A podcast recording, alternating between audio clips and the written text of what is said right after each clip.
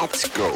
You're listening to Making Data Simple, where we make the world of data effortless, relevant, and yes, even fun. Hi, folks. Welcome to Making Data Simple. I'm Martin here. As always, I hope this message meets with all of you extremely well. Thanks for listening. Tell us how we're doing by rating us uh, wherever you listen and uh, hit us on almartintalksdata at gmail.com and we'll certainly hit you back. Uh, we appreciate all the comments that we receive. I'm going to jump right into it. Today I have Dr. Kayla Lee. Dr. Lee has a very prestigious background. Hampton College, cellular and molecular biology. Then went to Harvard, was a research assistant at Yale. I'm going to let her go through it a little bit more detail in a second but then found her way back to Harvard. I'm skipping a few areas here, and then at IBM, where she started in quantum computing, and now she is the growth product manager in community partnerships at IBM Quantum and Qiskit. So, welcome, Dr. Lee. Thank you for being here. Thank you so much for having me, Al. Look, I'm, we're going to talk about quantum computing. And I have to say up front that my team tends to give me a hard time for asking or acting like I'm new to subjects, or they give me a hard time because a lot of times I'll say, "You're the expert, not me," you know, and or yeah, that's just my Midwest humble attitude.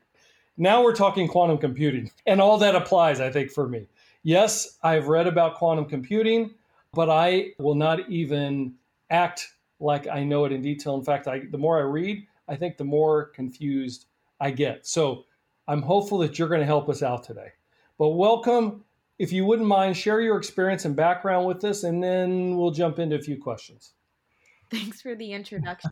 uh, so, as you said, uh, I've hopped around a bit. I started as a biology major at Hampton University, which is a, a small, historically black college in Virginia, uh, which is really important in sort of my whole story after that, I decided that I wanted to do research, which is how I ended up at Harvard University as a biologist and wanted to be a professor and sort of hopped around there, but ultimately ended up at IBM where I wanted to work at the intersection of business and science.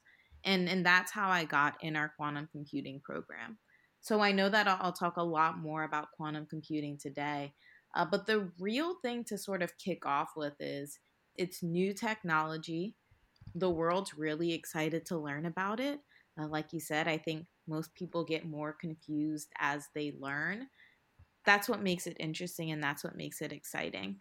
Uh, so excited to be here and excited to to talk more about how to to make it real to folks. Could you say a bit about your day-to-day job in quantum computing today? Sure. So I work on our Qiskit team.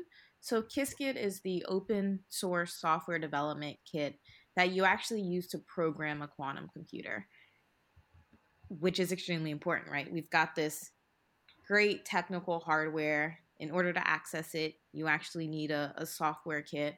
So IBM developed an open source platform, and my main job is to get more users on our platform contributing and engaging to the community and ultimately getting excited about what quantum computing is and what we think it'll be in the future. When you're in the office, are you in Yorktown? Yes. So I, I'm based in IBM research headquarters in Yorktown, surrounded by the research scientists that are building the hardware, the software and applications teams that are thinking about what to do with it, which has been great. I had the pleasure of being at Yorktown. I was visiting a client. Actually, we're having a, a client dialogue and I got the opportunity to go see the quantum computer. And I have to say, it was like a big event. Like they took the client, myself, you know, a lot of other folks. We had to go like behind two solid locked doors, then into a, like a, a chamber. we go in, we look at the quantum computer. It's like, do not touch anything, no pictures whatsoever and then they took us out. So it was a very special occasion. I presume that they still have tours, but it was pretty cool. But here's the challenge you have today. I have a buddy.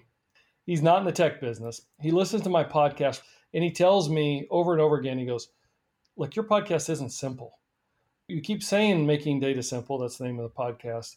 But it's very difficult for somebody that's not in technology. I said, Well, it's mostly, mostly for folks that are in technology. He said, Well, I would like to understand something. So could you make something simple for me? And the one thing, the topic that he's really interested in is quantum computing. So that's the challenge you have today is to find a way to keep some of this simple. I was actually looking online and there was a uh, an article that talked about quantum computing explained it in five different levels of difficulty. A child, a teen, a college student, a grad student, a professional. Let me say one more thing. You know, I graduated electrical engineering. I took, you know, many classes around physics. And in physics 3, it was essentially quantum mechanics. It was the theory of relativity. I remember being in this big, big auditorium. They handed out the, I think, the first quarter's test you know, results. Is the only time I ever recall that I got a 39. I remember this very I had 39 on a test. And I'm looking at this test, panicking. What am I going to do here? And then before I could get up and leave, two minutes later, they talk about the curve, and I got a B. I'm like, oh, I got a B with a 39. So that's quantum mechanics to me. so describe what quantum is, if you would, uh, and let's start there. Quantum computing is a new model of computation. The, the real gag is that a lot of people really don't know how our classical computers work. So then we start trying to explain quantum computers, but people don't understand classical computers. So I think what's really important to start with is it's not faster AI, it's not a better HPC. It's taking advantage of properties in quantum mechanics, so those things in your exam, and using those to compute information differently. So the three properties we really talk a lot about are superposition, entanglement, and interference, which are all kind of unique to quantum mechanics, and we're then applying them to create special quantum ag- algorithms, which we can then use to compute information differently. And by leveraging these, what we can do is actually find potential solutions faster, right? In fewer steps. And that's the promise, and that's what's gotten people really excited. Uh, we've seen algorithms and theories from the 90s where essentially we know that with a really, really good quantum computer, we can actually solve certain problems faster. Now, we're not quite there yet. We're still doing research. Our, our quantum devices are small. But the big question is because we have these unique properties of quantum mechanics, um, how can we then apply them to the actual computation of information? And so that's what a quantum computer is doing computer parts or resistors are starting to approach the size of an atom. Mm-hmm. We're starting to hit physical limits. We're dealing with zeros and ones. What is quantum computing going to do for us that we cannot do today? So, the truth is, classical computers are really, really great at solving lots of problems. There are also lots of problems that classical computers just won't ever be able to solve. I think the easiest example is to think about multiplication and factoring. Multiplying two numbers is pretty easy. I can do a lot of it in my head. Uh, once the numbers get big, classical computers can do that really easily. What's more difficult is finding the prime factors of really large numbers, right? It's so difficult, in fact, that it forms the basis of a lot of our security protocols. And so that difference between things that are easy for classical computers, uh, there are then problems that are actually hard for classical computers, but they could be easy for quantum computers. And so we're thinking about problems on a scale that we won't ever be able to solve on classical computers, right? They'll take lifetimes to solve because we just don't have enough transistors. And it's because they're solving these problems in a different way with those properties that actually provide the potential advantage. So I do have a question, but I'm going to save it on the security piece. So how does it work? You know, lead me into superpositioning and entanglement and interference. I mean, how does this thing work? I can start with the heart of the quantum computer. So that quantum computer you saw at Yorktown. One of the favorite things we like to talk about is the hum or the sounds of the quantum computer. But essentially, most of what you're looking at is a huge dilution refrigerator. And so with each layer you go down, it gets colder and colder and colder. Uh, so that at the bottom, where the quantum chip or the quantum processor is operating, it's at about 15 millikelvin. Or to put that into perspective, right, it's magnitudes cooler than outer space. So when the chip is that cold, it actually has quantum mechanical properties. Uh, we know that there are two ways to make something quantum mechanical. It can be really, really cold or, or really, really small. Uh, so if it's too small, we actually can't do much with it. So we went with cold in this case. And that's how you develop the actual hardware. So it's a question of physics, it's an engineering problem. And then there's how do you actually program these quantum computers in a way to get that potential advantage that I referenced earlier. And that's the thing that I'll say we're still figuring out, right? There are a few well known quantum algorithms where we have the mathematical theory to say once quantum computers are good enough, they'll be there. But we have a lot of people doing research on how to make the computers better, on how to design and optimize quantum algorithms. But it starts with that quantum processor that's operating at those extremely cold temperatures. You then send down microwave pulses where you're actually manipulating what we call a qubit, a quantum version of a bit. And through that, you do a series of like circuits or, or gate operations, which are kind of comparable to the gate operations we might do on a classical computer. But these gates are operating on like multiple qubits at a time. And then different parts of your algorithm, like you have this ability to interfere where the most likely answer is getting amplified, the least likely answer is getting canceled out. And because of that, with the proper algorithm, you can actually find solutions in fewer steps. And so it all sounds a bit like magic and it's it's kind of a black box especially when you start going into the details. But the big thing is is leveraging these properties which are often based in ideas in linear algebra. You can search through solution space differently than you might on a, a classical computer. You know, this is tough. so, all right, got you. So let's step back. I want to get to the qubits here in a bit. You talk about it being extremely cold. Got it. Colder than outer space. Could you repeat again why that's required and how do we keep it that cold? We need the qubits or the quantum processors to have their quantum mechanical properties, right? So that's what's actually unique about the quantum computer the fact that things can be in a superposition, which is this linear combination of zero or one, so that when you're getting your answers back, you have this probability distribution across your zeros and ones. It's important that they have these properties, and these properties are required because that's the way the, the computation is being done.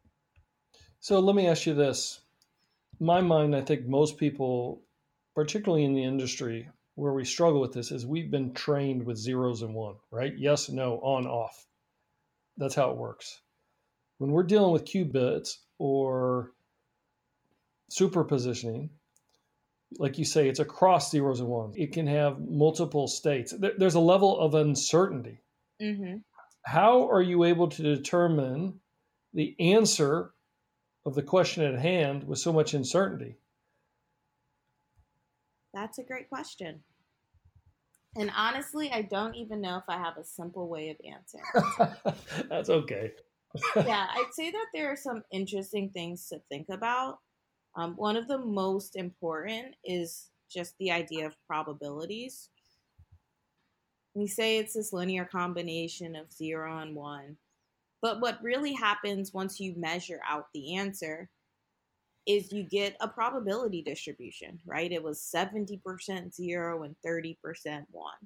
And then if you imagine that you have all of your possible solutions on the x axis and then some probability on the y, like the probability is higher for the selected solution. And so that's the important part, right? That rather than just having some deterministic answer, you have a distribution of answers.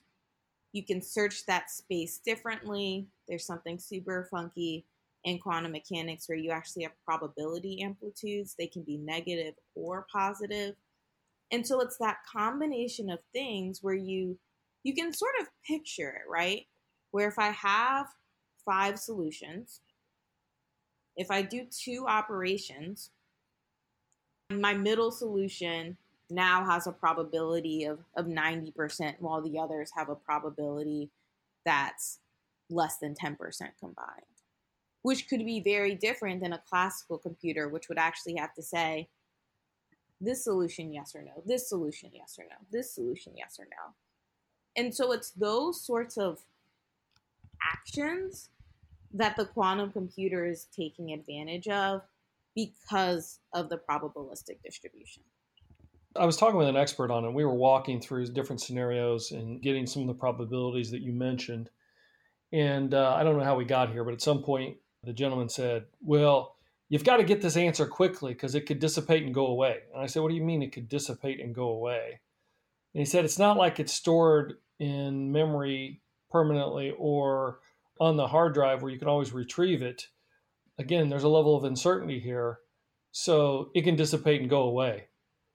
Does that resonate with you? And if so, could you explain that?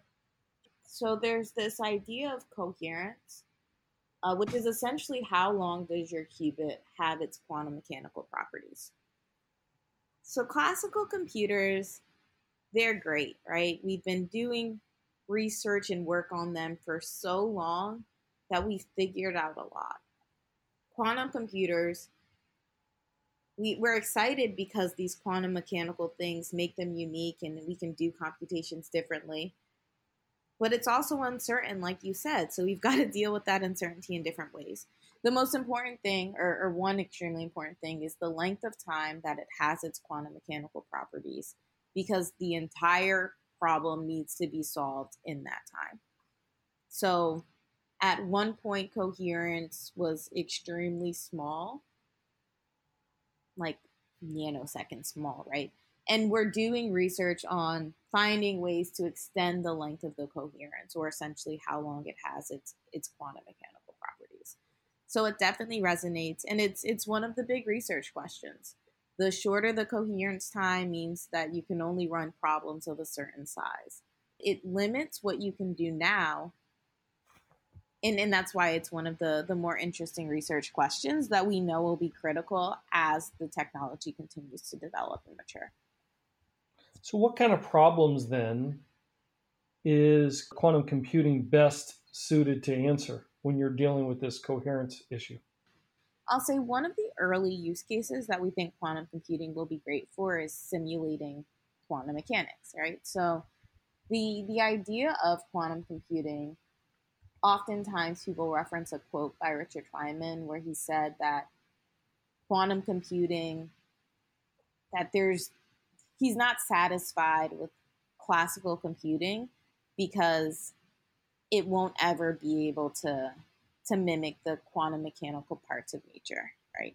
And so from that, if we have a quantum mechanical system, it would be best suited to solve problems that are quantum mechanical in nature.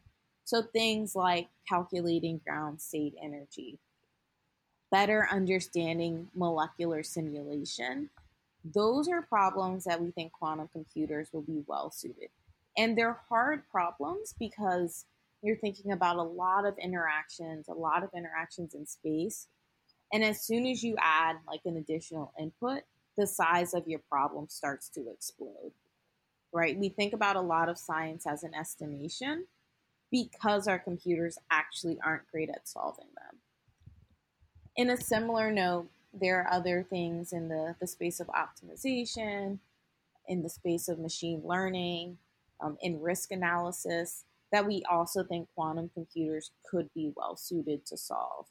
Um, but it's it's really the space of quantum mechanics, and we've done work at IBM in calculating the ground state energy of molecules on our quantum computers uh, to start understanding what's possible.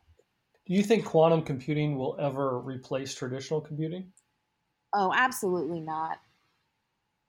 classical computers are great, as I, I mentioned earlier, and they're really, really good at certain problems. And so we actually envision a world where they'll work together uh, really well. As of now, the only way to access a quantum computer is via your classical computer on the cloud, right?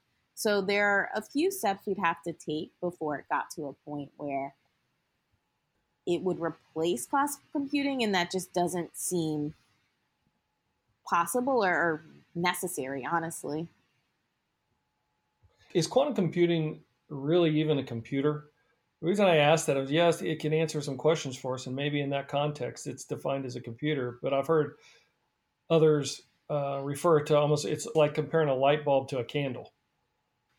You know, create light, but uh, the physics uh, are completely different.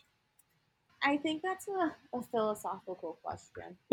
um, we yes, actually define a computer as, and maybe I won't even say we, I'll say that I define a computer as something that has an initial state, there's a, a set of operations, and then you need something that reads out or measures that state. And in that case, absolutely a quantum computer is a computer in the same way that the DNA in our cells are in some way processing information. If you use your working definition of computer as something that's a transistor that must do X, Y, and Z, then you're not actually thinking about like what a computer does, right? Which is process information. And that's in a quantum computer does that too. Stepping back a bit, we talk about superposition being you know not zeros and ones, but more probabilistic, I guess I should say, in nature. You talked about entanglement as well. Can you talk a little bit more? I mean, I mean the definition and uh, what entanglement is. So entanglement is one of those interesting features, and I think the most simple way to think about it in the context of a quantum computer and why it's important is because it provides this unique ability to scale. Oftentimes, you'll hear someone say that every time you add a qubit, it doubles the potential compute power. Because if you have two qubits, you're then representing four states. And so as soon as you add another qubit, you're representing eight. And so entanglement inherently provides like potential for the compute space to explode. What it is in practice, in a more formal definition, you can't describe two parts independently. Instead, it's a description of the the entire system. And so essentially you can contain more information in states that are entangled than you could if they were independent. Does that make sense? Wow. It makes some sense, but it's pretty deep. I hope my buddy, he's getting upset right now thinking, this is not easy. but look. Einstein called it spooky action at a distance, right? So if Einstein didn't really get it. Wow. All right. So let's assume we got all that. And I hope everybody's following along so far. Tough concepts, but I think you've explained them well. So, who can actually use this quantum computer? And I think we're probably heading back into your real specialty, which is the Qiskit. But who can use it and how do they use it? If I wanted to go use the quantum computer today, what would I have to do? Google IBM Quantum Computer and, and log on to our IBM Quantum Experience, and you and anyone else can start programming on real quantum hardware on the IBM cloud. The most important thing that I, I actually hope everyone leaves with is that anyone and everyone can program on a quantum computer. You can log onto that website, access a quantum computer. I don't want to say that anyone can do it because that might be oversimplifying it, uh, but we have a few different options. So you could do a drag and drop and play with different circuit design. You could code. So we have code. Uh, if you know some basic Python, you could actually start programming on a quantum computer. But one thing that IBM has been extremely intentional about is as we're building this field of quantum computing, making sure that it's open and accessible. Um, the field has come such a long way from being something that only theoretical physicists whispered about that we want as many people as possible. So students professors early career changers and enthusiasts to to be able to access and play around. Any language? Or is um, python the language of choice? Python is ibm's language of choice. Uh, there are other companies exploring other languages. Some are making up their own. Um, we we thought that as far as barrier to entry, that using something people were familiar with was one very important step. Another question, kind of a, a sidestep, but how many qubits are we up to now, and what relevance does that have? IBM recently announced that we have 65 qubits um, on our, our new devices. And that has some relevance, but not all. So rather than just focusing on the number of qubits, IBM's coined a term called quantum volume. And that essentially takes into account that the devices are still early and still young. And because of that, you need to think about more than just the number of qubits. You need to think about gate fidelity and interference and the way the qubits are talking to each other. Um, and so, our recommendation for how to actually measure the power of a quantum computer is with a term called quantum volume. So, does that mean, you know, traditionally, uh, as you were talking earlier, there's a multiplication or scaling effect relative to how many qubits you add, but you're saying, hey, that's really a misnomer.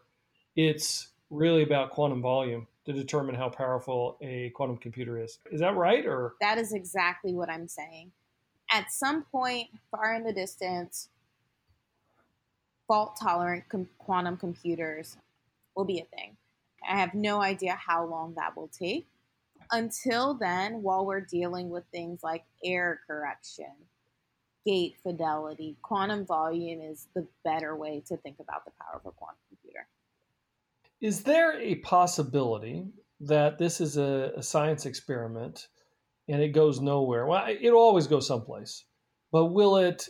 Will quantum computing end up looking something completely different by the time it really starts driving real world solutions and it look like looks like today or would you say no we're we're really close it's already driving solutions today Uh, I, I actually think that both possibilities are exciting, right? So at IBM, we think this is the the quantum quantum decade, and and we'll be able to start exploring those sorts of solutions. Uh, but then I, I also sometimes get a little more imaginative and say, if you think about the classical computer in the 40s, who knew that we would have one in our, our pockets today?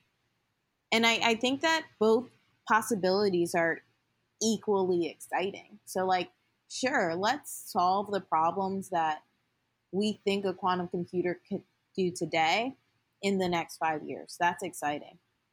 But what's even more exciting are the problems that we haven't even thought about. Or if you were making a bet, what do you think we're going to see out of quantum in the next, let's say, 10 years? Uh, I've mentioned a lot in the the quantum simulation space. So I'm really excited about better understanding uh, material design and, and material discovery. Uh, so there are some things that we just don't understand well. One classic example that people use is just the nitrogen fixation process, which is necessary in things like fertilizers.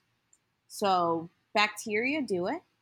They do it cheap because they're bacteria um, and it's critical for our entire agricultural system.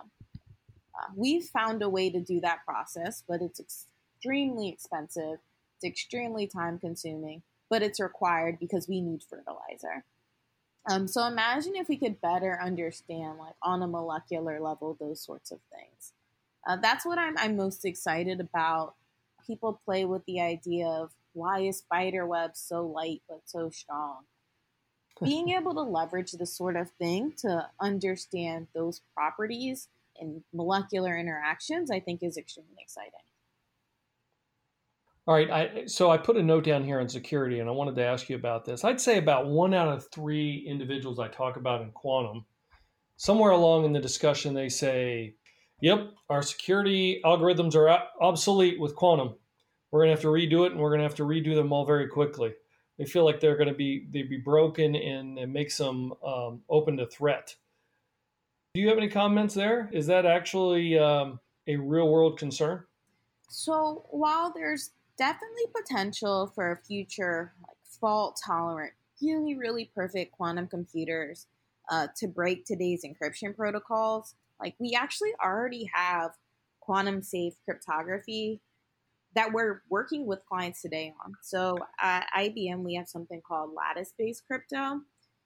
It's something where, unlike factoring, right, which I mentioned is one of the key bases of a lot of protocols today, it uses the the idea of patterns for crypto and because of that it's a lot harder in what we think is actually impossible for quantum computers to break what i generally tell people who are extremely worried about security is that it's probably something you should think about today if you have data that will be important in 30 years today then you should certainly think about protocols but there's a lot to it, right? So building proper agile security protocols is just an important thing that people should think about.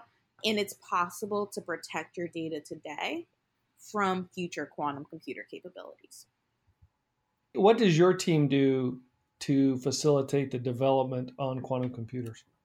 As I mentioned, I'm on our, our Qiskit community team uh, where we're actually really focused on engaging other people and how they're using quantum computers and what they're doing. So, because the field is new, because most of your college courses don't have quantum computing classes, right? There's this huge gap where there's a question What do people need in order to be quantum ready? Uh, and so that's the the gap that I'm working on filling now. And so we're doing that in lots of ways part of the team has a strong focus on education and actually building out that content, right? And we're very serious about it. They recently released a 27 hour course online for free that's hands on to get started on quantum computing. Like, that's huge because colleges don't have it yet, right? I've talked to graduate students that five years ago didn't even think that quantum computers could be real. I'm more focused on actually building different partnerships uh, so that we can also grow our user base and get more people engaged. We recently just announced a huge partnership with historically black colleges um, where we're focused on building a, a research and education center with them. And I'm extremely excited about that, especially as a, a graduate myself. We're doing work with classical developers so, what tools do they need to be onboarded to quantum computing? Um, I'm, I'm working with some cool accelerators and innovation labs to ask how to engage their startups in quantum computing. And so, honestly, I think my dream state, my ideal state, is how do we ensure that everyone is thinking about quantum computing uh, and more specifically IBM and what we're doing in the space?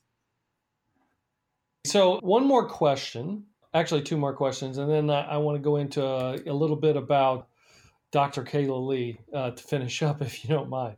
First one is is where can folks reach you, or where would you advise them to go to learn more about quantum computing? The first place to start is qiskit.org. So Q I S K I T uh, dot org. That's where you'll find the course that I mentioned. You'll find tutorials You'll find access to our actual community. And then we're extremely active on YouTube too. So there's a range of videos from I'm an expert in error mitigation to hey, I just want to hear some people talk about potential careers in quantum computing. Uh, so Qiskit.org is definitely one of the best places to start, or a simple quantum computing IBM search. Very good. And you personally, anything is LinkedIn a good spot or? Yes, uh, I always recommend uh, following me or connecting with me on LinkedIn. generally you can find me if you search Kayla Lee and IBM together. Very good. And one more question. I know, and I was reading about IBM HBCU Quantum Center. Yes. I know you're involved heavily on that. Can you tell us a little bit about it? Sure. Uh, so, HBCUs are historically black colleges and universities. They're extremely important in just the development of black professionals. And IBM recently announced a, a multi year investment in essentially building research and education capabilities at those schools.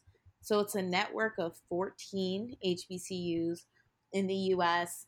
We've got a set of research scholars that are undergraduates that are essentially building research programs and doing work on Qiskit with our quantum computers. And we're essentially focused on building the next generation of quantum researchers. So I'm extremely excited that a tech company like IBM has been so supportive and investing in this community. All right, Kayla Lee, how do you go from microbiology to quantum computing? I honestly think it was a, a combination of right place and, and right time. So, my favorite part of my story is my dad was a lifetime IBMer. I was the really lame kid that wanted to be an IBM executive when I grew up. And then I went and studied biology, which is not what most people do uh, that work at IBM. but but because of time, I, I joined in IBM research. I actually did do biology research when I started. Um, and like I said, I was looking for that combination of business and science. Uh, I wanted to talk to people about science, and I wanted people to get excited about it. Uh, and so at that time, the quantum computing consulting group was being formed. They wanted people with a technical background but also people that could could talk and get people excited. I happened to meet my boss and have those conversations at the right time uh, which is what led me here. But i think one thing i would say though microbiology physics psychology all those tend to make very good computer scientists by the way and we have a lot of them around and and I maybe I undersell the biology. Like technically, I studied systems biology, so I was still very computational. I used math models to describe gene systems. So in that regard, I have a lot of skills that I think mesh really well with quantum computing. Um, and there are a lot of people that are interested in the intersection of quantum computing and biology. So some of those are my my more interesting conversations. But I think that the field has already proven to be extremely interdisciplinary. And that's what we want. We have engineers, mathematicians, data scientists, computer scientists. So I, I don't think that being a biologist is a hindrance. If anything, it adds a new perspective to the field and the way we think about problems. Totally agree. What does a quantum scientist do for fun? Pre pandemic or post? Let's go pre-pandemic because I think everybody's been altered a bit. Yeah. Um. So this year was actually supposed to be my national park exploration year. So I'm on a mission to visit all of the national parks. Wow, that's um, cool. I I had two on my belt before the pandemic hit.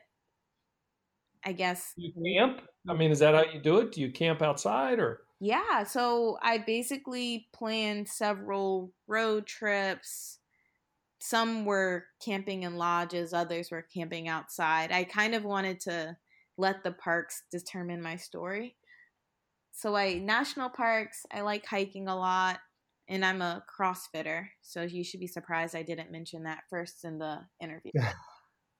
I actually, when I looked on your LinkedIn, I saw that, and you you got some kind of accreditation or certification of some sort. Yeah. So my my past time in graduate school, I was actually a yoga and a spin instructor.